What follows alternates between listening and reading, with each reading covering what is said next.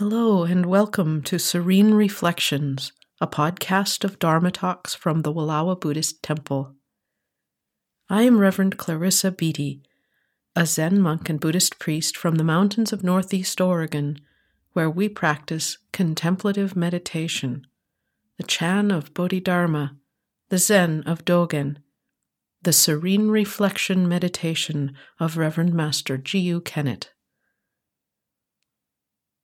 You are invited to let yourself grow naturally still, to let go of the world for a while.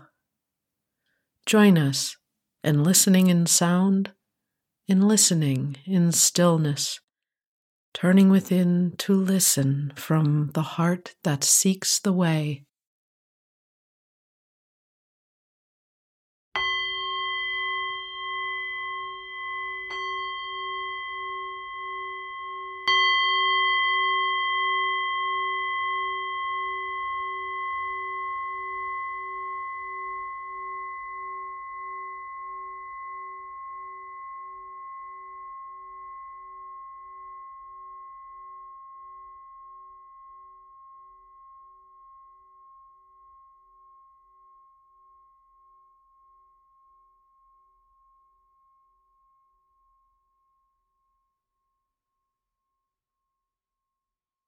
How are you doing?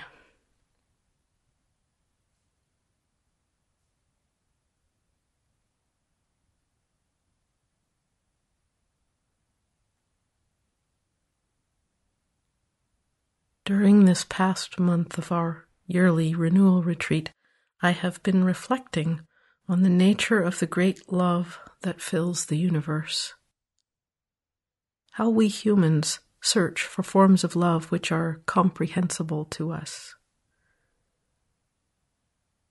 How we also have such a capacity to open to forms of love that are unfamiliar, to stretch toward what previously seemed beyond comprehension.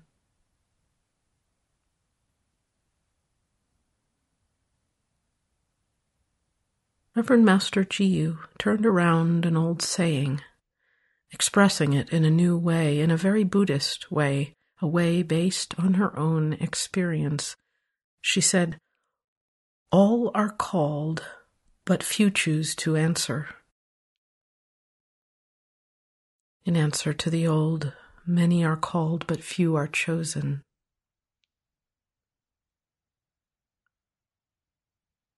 All are called. Few choose to answer.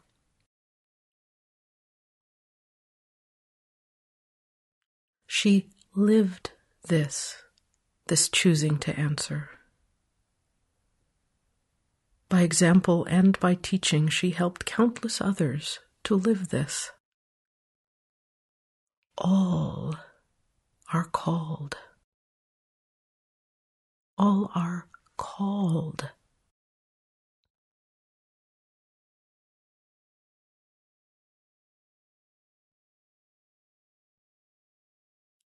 During this winter renewal, I found myself asking repeatedly whether I am indeed choosing fully to answer, and I have been realizing rather profoundly the priceless value of having the help of good friends in living my answer.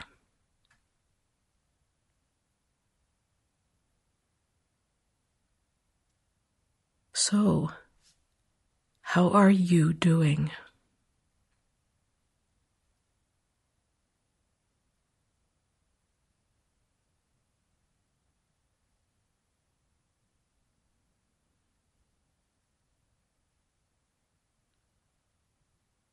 This great eternal love, the nature of which I've been reflecting on, what are some of the many forms of love? One of the simplest and most familiar is the love of a friend. The word friend in English evolved from the Proto-Indo-European priont, loving. Friend means loving. There's a song we learned in second grade that went, "Make new friends, but keep the old. One is silver and the other is gold." It's good advice.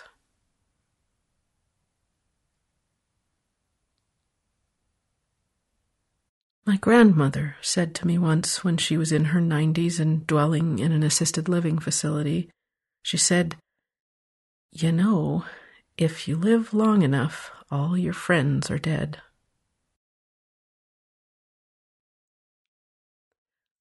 Who then, I wondered at the time, is left to cherish you for you?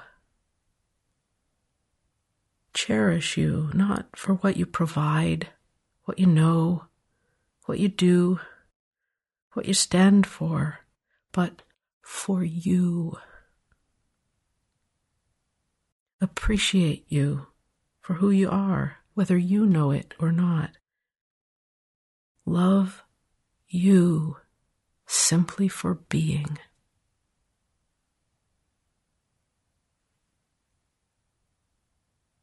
I've thought of my grandmother's comment from time to time over the years. In one sense, her comment can seem sad. But she wasn't sad when she said it. Actually, she was very matter-of-fact, honestly facing the end of her life. By friends, Graham meant the people who had traveled most of the way through her life with her, who had shared momentous events and adventures together, the ones who knew her when, and had seen how far she had come. The ones who loved her for herself and in spite of herself. She meant the classic definition of friend, going way back to the Old English friond, one attached to another by feelings of personal regard and preference.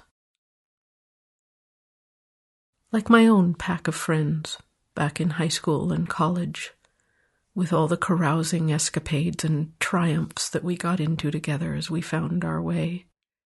It seems like only yesterday, and then it hits me that now we're scattered across the globe, some of us grandparents ourselves by now, burying or caring for our own aged parents, asking ourselves what matters most in life. All of us realizing more and more that such friendship is golden over the course of a lifetime, however long or short a time that friendship may last.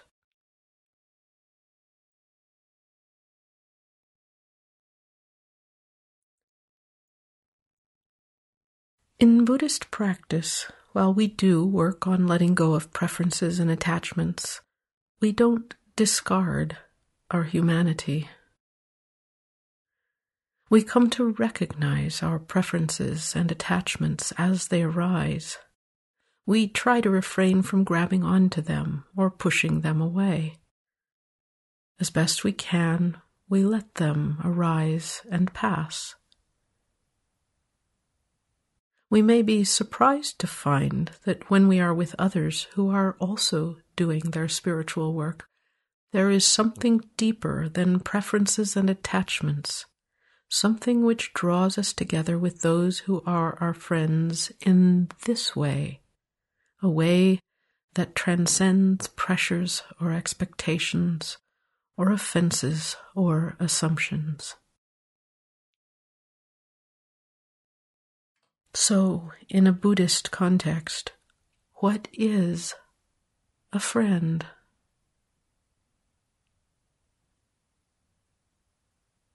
This is actually quite important because in doing the work within the heart, we don't practice in a vacuum. Human beings don't live in a vacuum. We live in relation to others, together with the world around us. Even when I am by myself on some level, I remain aware of not being together now with others, whether that awareness makes me comfortable or uncomfortable. Even when events unfold far away, I'm deeply affected by them. Just by hearing their stories, I feel connected to people I've never met, sensing their elation or their sorrow as if it were my own.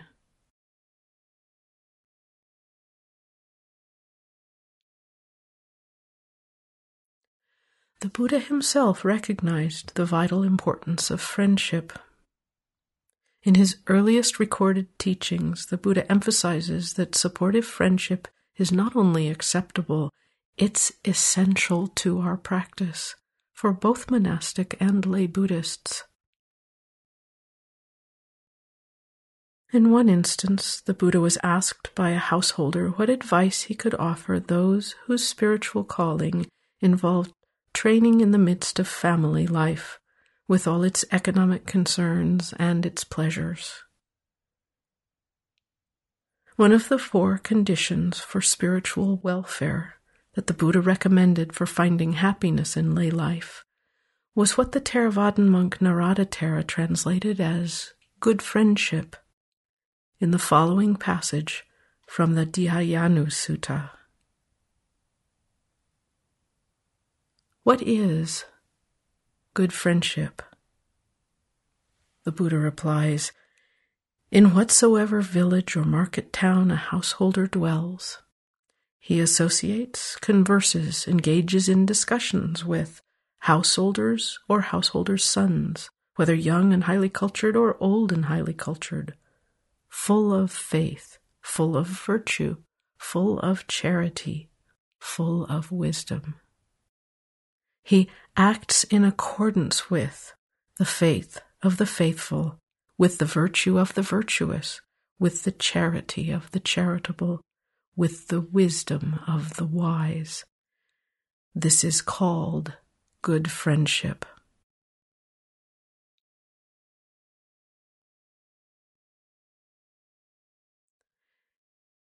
In the Upada Sutta, another early record of the Buddha's direct teaching, his disciple Ananda comes for refuge to the Buddha to check an understanding, saying he has come to realize that good friends are half of the religious life. The Buddha responds by pointing out that Ananda has not quite understood, saying, "No, Ananda, no. Good friends are the whole of the religious life. A monk with good friends will be able to succeed in following the Eightfold Path." And in the following translation of this scripture by another Theravadin monk, Bhante Sujato, the Buddha adds, and here's another way to understand how good friends are the whole of the spiritual life, for by relying on me as a good friend, sentient beings who are liable to rebirth, old age, and death, to sorrow, lamentation, pain, sadness, and distress, are freed from all these things.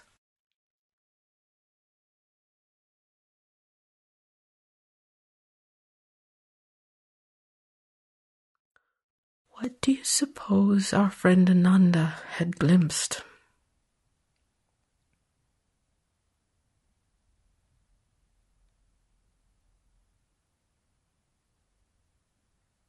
Where is the Buddha pointing us all in encouraging Ananda to look even deeper?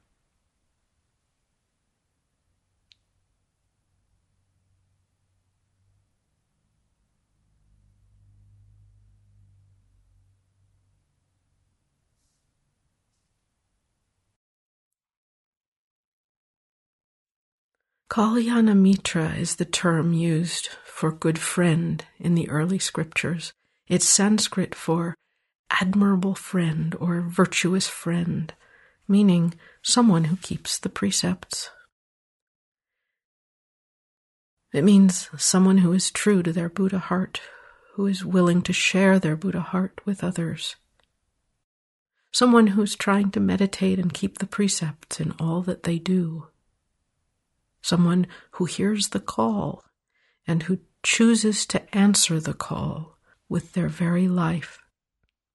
in their very life with others, including the one right before them now.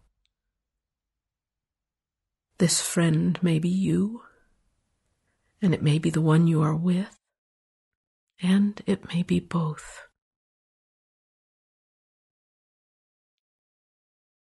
Oh, what a difference it can make when someone believes in you and sees what you're capable of.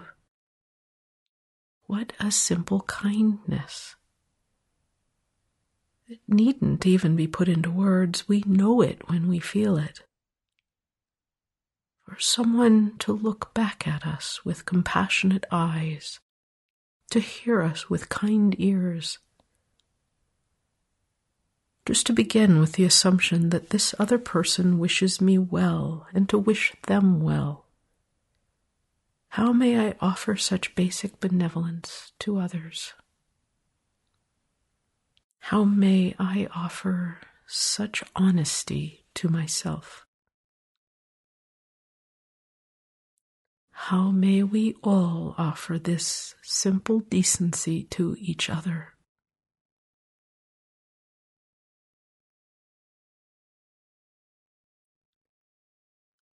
What is spiritual friendship to you? How do you seek it, invite it? Where might it be found?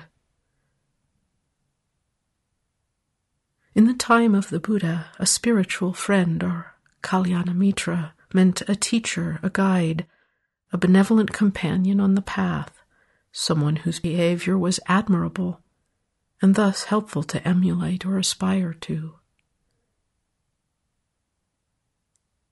In Buddhist practice, I can learn from anyone and anything I encounter, whether it thinks it's benevolent toward me or not.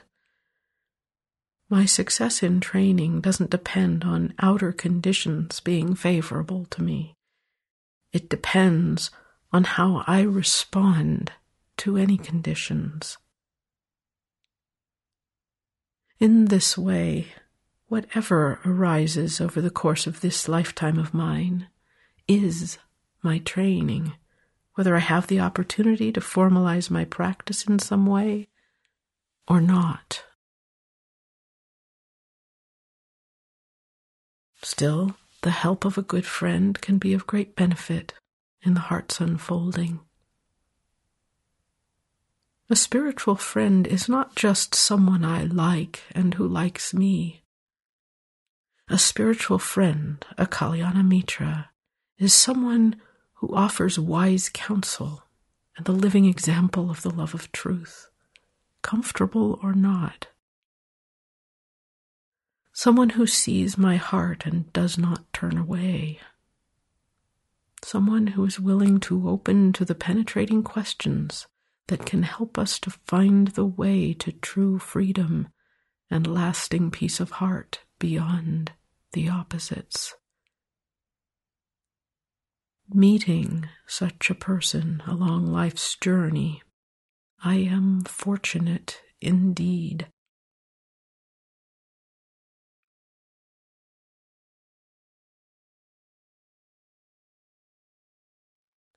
Apparently, a study came out recently saying that mindfulness practice can lead people to a kind of detachment which allows them to justify selfish, harmful actions, and thus to behave less ethically. When I heard this, my first thought was that the people in the study must have been practicing mindfulness more as a mental exercise without remembering the heart of compassion.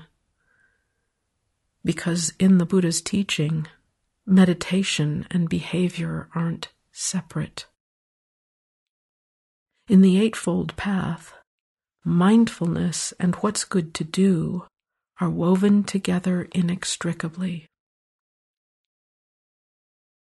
The practice of meditation, Zen meditation, cannot be separated from the ethical guidelines of the Buddha's Eightfold Path, the Buddhist precepts. To cease from evil, to do only good, to do good for others, and to dwell from the heart of great love, the still center of my being, These are not separate from each other. The understanding of this is the Buddha's kindness to those who came to him seeking liberation from suffering. This wise teaching is the Buddha's offering to us, to all beings, as a friend. Cultivating a habit of spiritual practice. It is essential to respond to what lies at the root and source of this practice, this turning toward benevolence within, and trusting it when I recognize it in others. Kindness, goodness, decency, these aren't ideals, though they can be made into abstractions by the mind. Supportive friendship, love, is the natural, balanced state of every being. By cultivating this state, through my thoughts, speech, and actions, I am a good friend to others near and far, and a good friend to myself.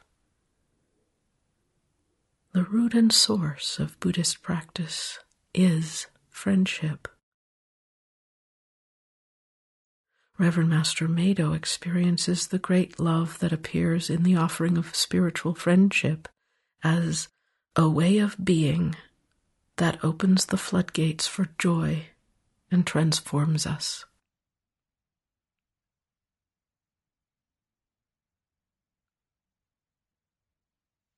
To discover how to make the offering of my answer to the call, I turn for guidance to those who have gone before me on the path, to my own living wise teacher, and to the Dharma itself.